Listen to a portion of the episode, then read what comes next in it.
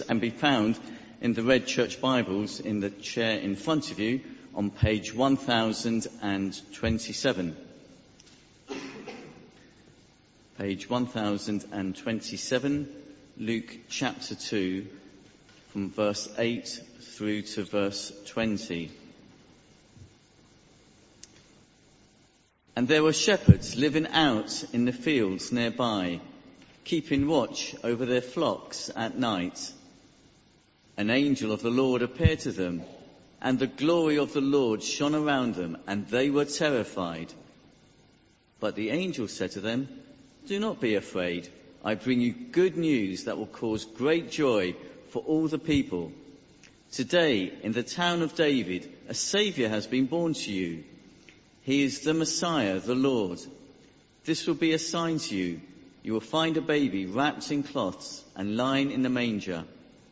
Suddenly, a great company of the heavenly host appeared with the angel, praising God and saying, Glory to God in the highest heaven, and on earth peace to those on whom his favor rests. When the angels had left them and gone into heaven, the shepherds said to one another, Let's go to Bethlehem and see this thing that has happened, which the Lord has told us about. So they hurried off and found Mary and Joseph and the baby who was lying in the manger. When they had seen him, they spread the word concerning what they had been told them about this child. And all who heard it were amazed at what the shepherds said to them. But Mary treasured up all these things and pondered them in her heart. The shepherds returned, glorifying and praising God for all the things they had heard and seen, which, was, which were just as they had been told.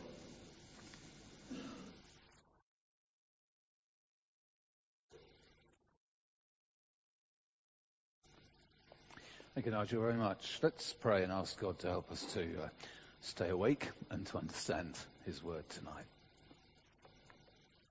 Father, thank you that uh, we can uh, read your word and uh, we pray help us to understand it and to see how it applies to our lives. We pray for Jesus' sake. Amen.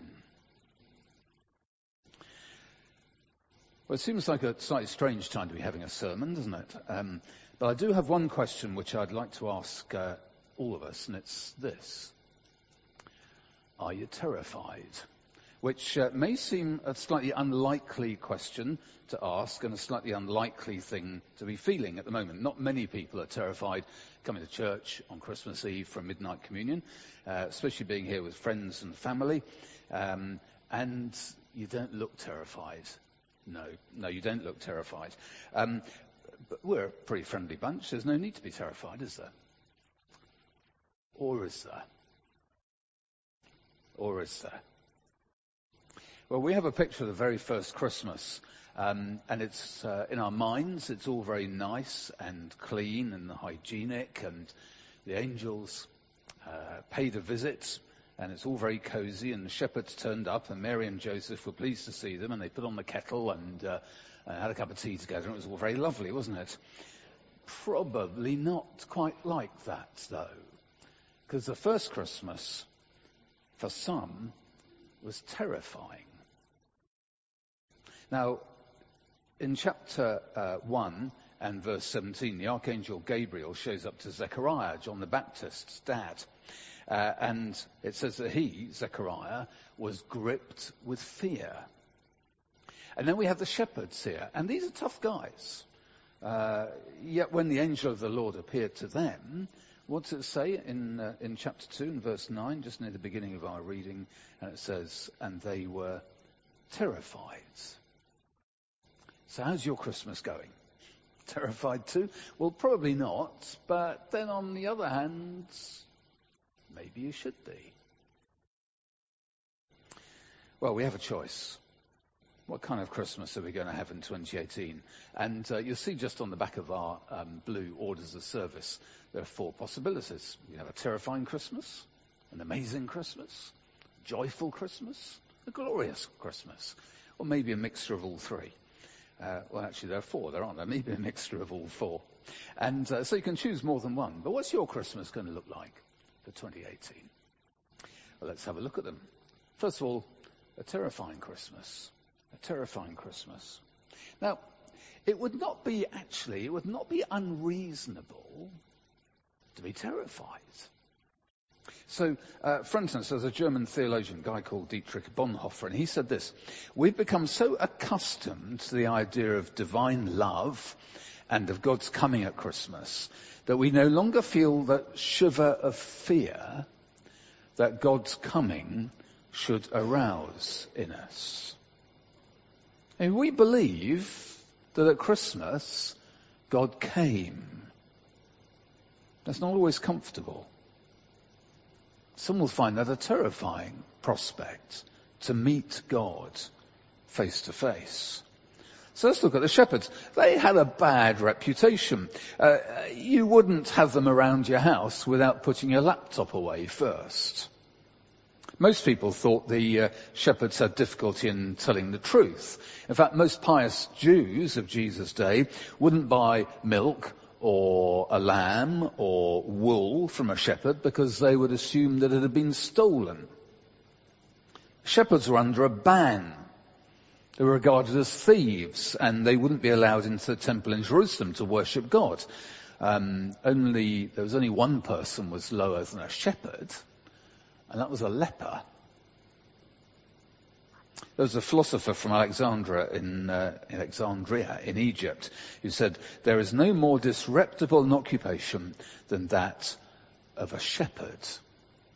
And yet when God Almighty is born a human being, when he comes to this earth, it is announced first to the shepherds, to the low life, to the untrustworthy, to those who knew they didn't belong, to those who knew they were sinners, to those who knew they were actually cut off from God because they weren't allowed to go and worship Him with everyone else in the temple in Jerusalem.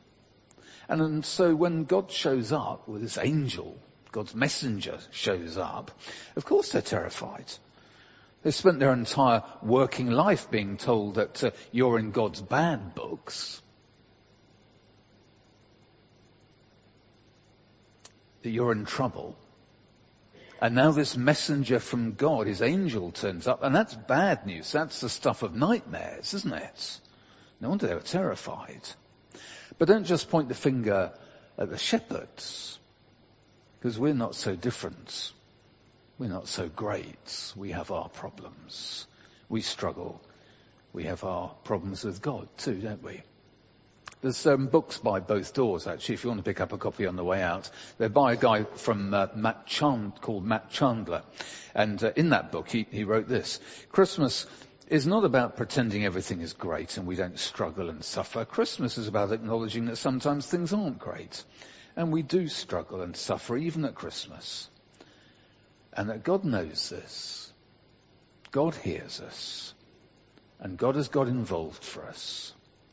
You live in a world that's been visited by its maker. God showed up. And God showing up can be terrifying, especially if we're not used to God being around and God being part of our lives. So maybe if we are honest, Christmas might be just a little bit terrifying. That God showed up on this earth God became part of his creation. God being around and God being part of our life, if we're not used to that, can be really quite difficult. But if we stopped at terrifying, it also means we haven't really understood what Christmas really is about. Because when we do, we see that Christmas is not, it can be a little bit terrifying. Yes, of course it can. It can be very terrifying. But also, it should be something which is amazing. Uh, I guess all of us would receive Christmas letters from uh, friends who uh, in other parts of the countries and so on. And uh, I received one just a couple of days ago. Actually, it was an email from uh, uh, a guy who used to work here, um, and he was saying um, as he prepares every time he sits down, prepare. He's a minister now, Um, and he was saying that every time he sits down to prepare a new talk uh, about Christmas, he is just simply amazed. I have to say I agree. Absolute, I'm absolutely amazed at what we celebrate at Christmas time. Every time I've written I've sat down to write uh, and to be involved in uh, delivering talks for Christmas, I'm still absolutely amazed at what happened. Now the shepherds, they made their way down into Bethlehem and presumably they asked around and found the place where Mary and Joseph and Jesus were. Um, and then they told other people what had happened. Uh, so you see in verse 18 there, just over the page, and it says, and all who heard it were amazed at what the shepherds said to them. They had an amazing Christmas. In other words, um, here, uh, Christmas, they were simply amazed. The local people in Bethlehem were amazed that God had come were amazed that God had come and been born of Mary. They were amazed that they'd been announced it uh, by uh, by a bunch of shepherds and by an angel to shepherds. Um, so it's possible to have a terrifying Christmas, but be amazed too. And this really did happen. This really did happen. Our oldest son is a teacher, and one of his colleagues um, uh, where appropriate at Christmas festivities and so on at their school, uh, has been wearing a hat which says humbug. He just doesn't believe it at all. He thinks it's all nonsense. Well, you may not want to believe it, but to be honest, it's very difficult to claim that these things didn't happen. There really was someone called Jesus who really did do extraordinary things. And even more amazing, it says here in verse 11, today in the town of David, a savior has been born to you. He is the Messiah, the Lord. A savior has been born to you. Now, we live in a world which is not okay. And we live in a world where we're not okay. But Jesus came to this world to be our Saviour. To reunite us with God by dying for us. Now, I've always thought it slightly strange that at midnight communion on Christmas Eve, we have a communion service. Why would we want to celebrate and remember Jesus' death on his birthday? But actually it's not strange at all. Because this baby Jesus came on a rescue mission to die for us. The symbol of Christianity is not a manger, is it? It's a cross, like the one behind me on the table up there. And Martin Luther, uh, Reformation theologian 500 years ago, but he said this, no other God have I but thee, born in a manger, died on a tree. Hey, you've got to admit, if that's true, let me say that again. No other God have I but thee, born in a manger, dies on a tree. And you've got to admit, if that's true, that is simply amazing. That God becomes a human being. And then he will deliberately go to a cross to die for you and for me, making a sacrifice of himself. And when we see that, and when we understand why Jesus came, then we will have an amazing Christmas because we will be amazed by it. So what kind of Christmas are you going to have this year? Terrifying Christmas? Amazing Christmas? Or maybe, as well, a joyful Christmas. Look at verse 10. The angel said to them, do not be afraid. I bring you good news that will cause great joy for all the people. That is all of God's people. Great joy. Christmas is meant to be a time of great joy. And many of us will be joyful and rightly joyful uh, because of it's Christmas. All sorts of good things to enjoy. Perhaps our family are back. Uh, for good food, possibly good wine, celebrating, time off work, good things on the telly and things like that, and all the rest of it. Uh, for others, we recognize that, of course, it may be not so joyful. this year? Recently bereaved? Or lonely? Or sad? Or maybe recently redundant or on our own? The children have moved away or they're just too far to get back for Christmas. But Christian people, amidst the difficulties, maybe amidst, amidst in amidst the, the, the sadness and the losses of 2018, would still say, Hallelujah for this joyful time of year and for the birth of our Saviour. I mean, look at verse 11 again. Today in the town of David, a Saviour has been born to you. I need saving. So do you. I need a saviour. You need a saviour. We all need a saviour. And I've got a saviour.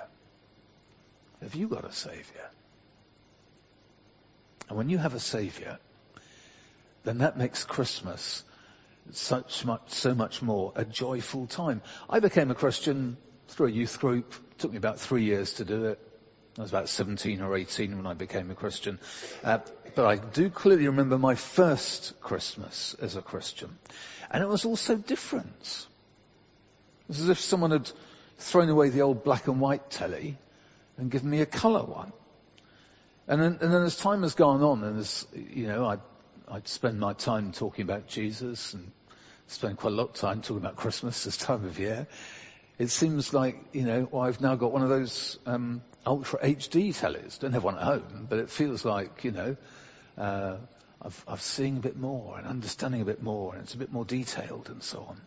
And it's meant to make us joyful because this is the most extraordinary night. It is the most extraordinary night of the year. The most extraordinary things have happened. It is a joyful, it's meant to be a joyful Christmas for us all whatever our circumstances, there should, I hope, tonight for us all be something deep down in our hearts where we're saying, yeah, this is extraordinary. And I find a deep joy in this, whatever my circumstances. And then number four, glorious Christmas. A glorious Christmas. Look at verses 13 to 14 here. Um, suddenly a great company. And, and that means uh, the sky was filled, okay? It wasn't a great sort well, maybe about a hundred. No, no, actually the sky was absolutely filled. A great company of the heavenly host appeared with the angel, praising God and saying, glory to God in the highest heaven and on earth peace to those on whom his favour rests. Uh, glory is uh, sometimes the best way of understanding it is to think of weight. Weight and a great company of the heavenly host. There's multitudes. Don't try bothering to count them.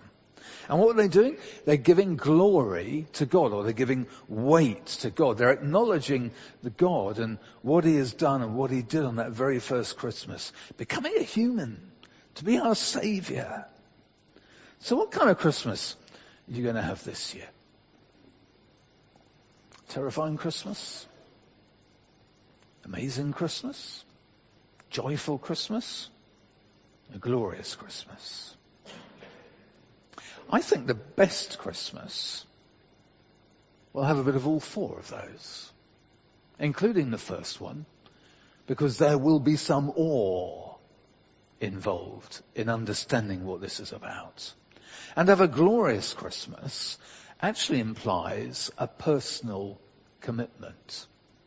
When you look at the heavenly host, glorifying God, glory to God in the highest heaven, there is a personal commitment from those uh, angelic, celestial, whoever they were, beings there. Um, and, uh, uh, and if we're going to give glory to God for Christmas, it means we're going to say, actually, I believe this. I really do believe that He came to this earth to be my Saviour. And I've made that commitment to Him. And, uh, and then you want to join in and give glory to God. Would you want to do that tonight? To do it genuinely tonight? It could be the first time. Because if I'm right, if I've been telling you the truth, nothing more important has ever happened than what we're celebrating tonight. And nothing is more urgent. So please don't say, well, I'll think about it. You know, let's get Christmas over and I'll think about it. I'll come back to it in January. Because you won't. Will you? Yeah, all good intentions, and we leave tonight, we're thinking, oh yeah, that'd be okay, I'll, I'll, I'll give it some thought. I'll come back in January. I very much doubt you will. Anyway, this won't wait till January. We could have a glorious Christmas by saying to God for the first time, yeah, yeah, I do believe this. And I want you to be my Saviour and my Lord. Here's a prayer you could say either tonight or a prayer like this in your own words or at any time. Say, Lord Jesus, thank you that you were born at Christmas and you died for me. And I give you glory and ask you to be my Saviour and my Lord. Please come into my life. Amen. So there's a, there's a prayer there. And we're going to be quiet now so we can respond. Decide what we want to do with this extraordinary news of Christmas time. And if you decided you wanted to pray that prayer for a first time, or maybe sometime in six months' time you decide, actually, I think that's for me. I really do want to pray something like that in your own words. Now, I think it's always a good idea to tell someone uh, that you've done that. It would be a very helpful thing uh, for you to be able to do. And can I say, just in the back of all the chairs, hopefully there's one in the chair in front of you, um, there are these uh, little cards about Uncover, which is something which is starting on the 2nd of January, coffee and cake, and just an opportunity to meet with me and uh, uh, some other people as well, uh, just to uh, simply to look at the Bible and to see what it says about Jesus, and as it says here, to examine the evidence and uncover the life of Jesus Christ. So uh, if you'd like to come on that, just uh, do fill in your name at the bottom. Just pop it in by the box by the door as you go, and we'll be in touch in uh, uh two or three days. So uh, have a great Christmas.